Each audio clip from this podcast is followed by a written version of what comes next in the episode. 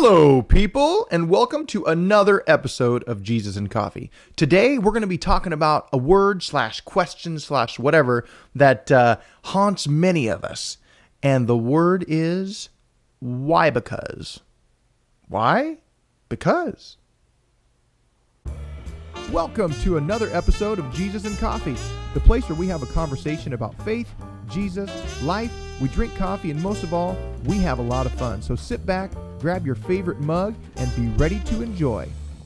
Ah, coffee.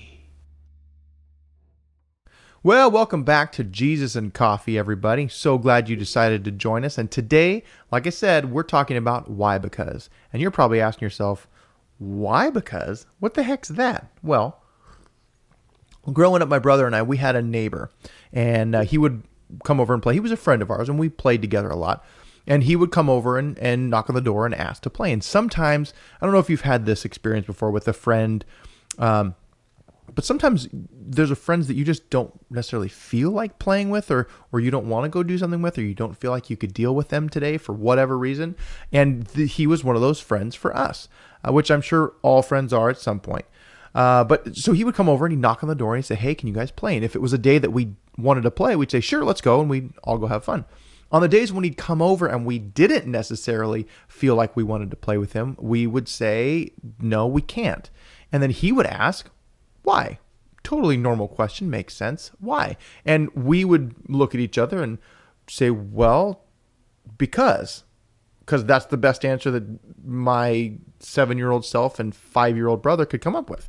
And then he would ask the question I always hated him asking why because? And we're like, why because? I don't know. What, be, just because. That's not good enough. And evidently that wasn't good enough for him. So he would ask the why because question. And it used to drive me nuts. I was like, why is this kid asking why because? Our parents tell us because, and we just say, okay, sure, for the most part. I mean, not that we're always happy about it, but we did.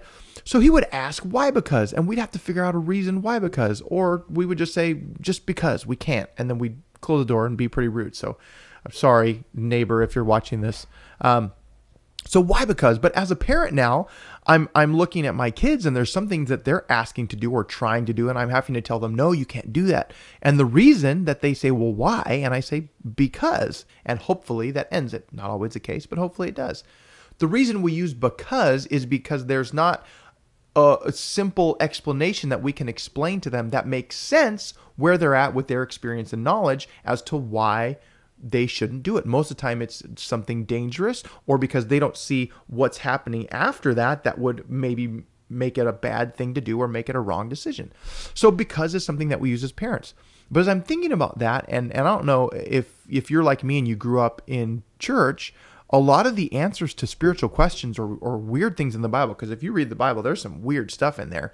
Um, a lot of the answers from our Sunday school teachers and even our parents were because. And being good little Christian kids, we just like, oh, okay, sure, because awesome, all right.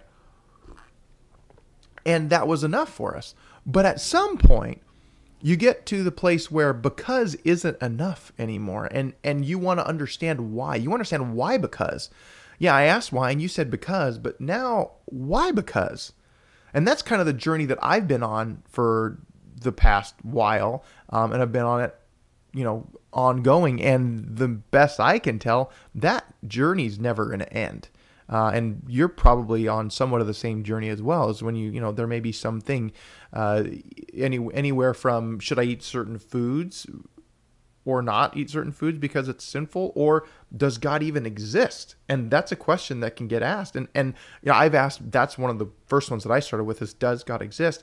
And I read the Bible and, and I see things but more than anything for me for God existing I look up and I look around at the creation, about at the stuff all around us, and I think, based on what I understand about how these things work, which I'm not a scientist or even close to it to really understand the inner workings of plant life and people and the circulatory system and whatever.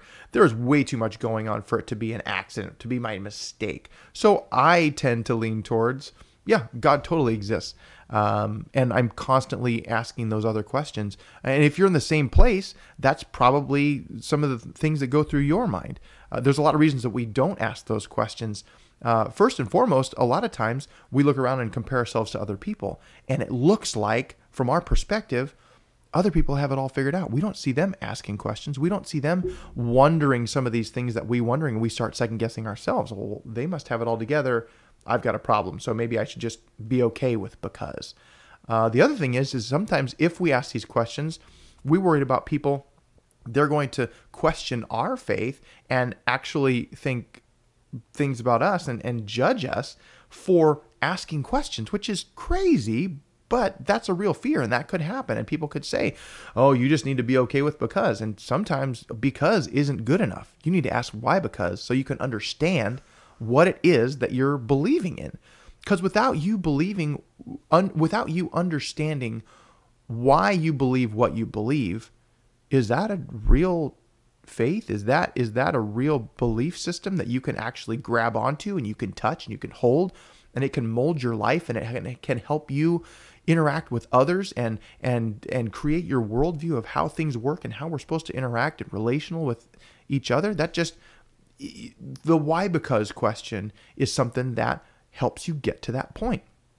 And then the, la- the the third question that I think is a reason that we don't ask these questions uh, is kind of uh, double edged is that one, what if I don't like the answers to these questions? You know, what if you ask a question that you know I I struggle with XYZ. Is that okay or is that not okay? And I go into it and I find out, oh shoot, it's not okay. I need to figure out how to uh, how to how to deal with that situation.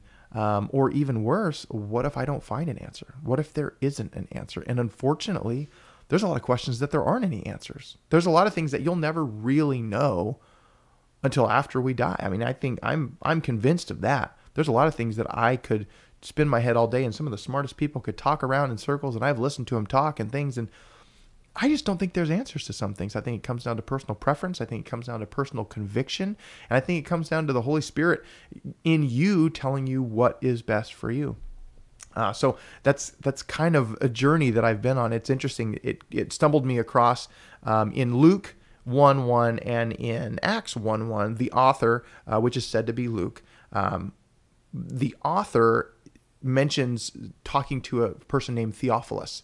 And it says, To my great Theophilus, I've written these things in response to uh, basically the questions uh, of our day and and this is this is my response this is my experience one in, in, the book of luke of your experience with jesus and then in acts the experience after um, jesus was resurrected and went up into heaven and so I, I saw that. I thought that's interesting. So these are a response to questions that some person, Theophilus, is having back in the day. And I did a little bit more research, and it turns out the the translation in Greek of Theophilus is friend of God. And there's a lot of commentators that are saying this is not a specific person. This is a general group of people that are friends of God that are having these questions that are like, I don't know what to do with this. Now realize the New Testament wasn't written until many years after Jesus had already come, resurrected, and left again. And so it was all word of mouth. It was all uh, new to these people. And they're asking questions like, I don't understand why this is the way it is. Why because? You say because, but why because? So this is not a new problem. These are not new questions that people are having. And it's okay to have these questions. And it's also okay to not have answers sometimes because that's just where you get to. Uh, I think my uh, one of my favorite authors and uh, really great guy all around, uh, Bob Goff. He tweeted uh, a couple weeks ago, and he said, "If what your faith looks like becomes more important than what your faith is." It's time to start over. And isn't that so true? When we when we focus on what our faith looks like to other people, we measure ourselves against others, which I do all the time. I'm I don't know if you do or not that's that's something that that you struggle with constantly of you know what does my faith look like to others as opposed to what does my faith mean to me why because do i believe the things that i believe what is it inside me that really it, it connects to me deeply and emotionally and spiritually that gets me to that next level what is that and without asking questions you're never going to get there. So first of all, you got to ask questions. You got to talk to other people. You got to you got to get the conversation going even though it's scary and it feels like I don't know what they're going to think about me. Does that really matter?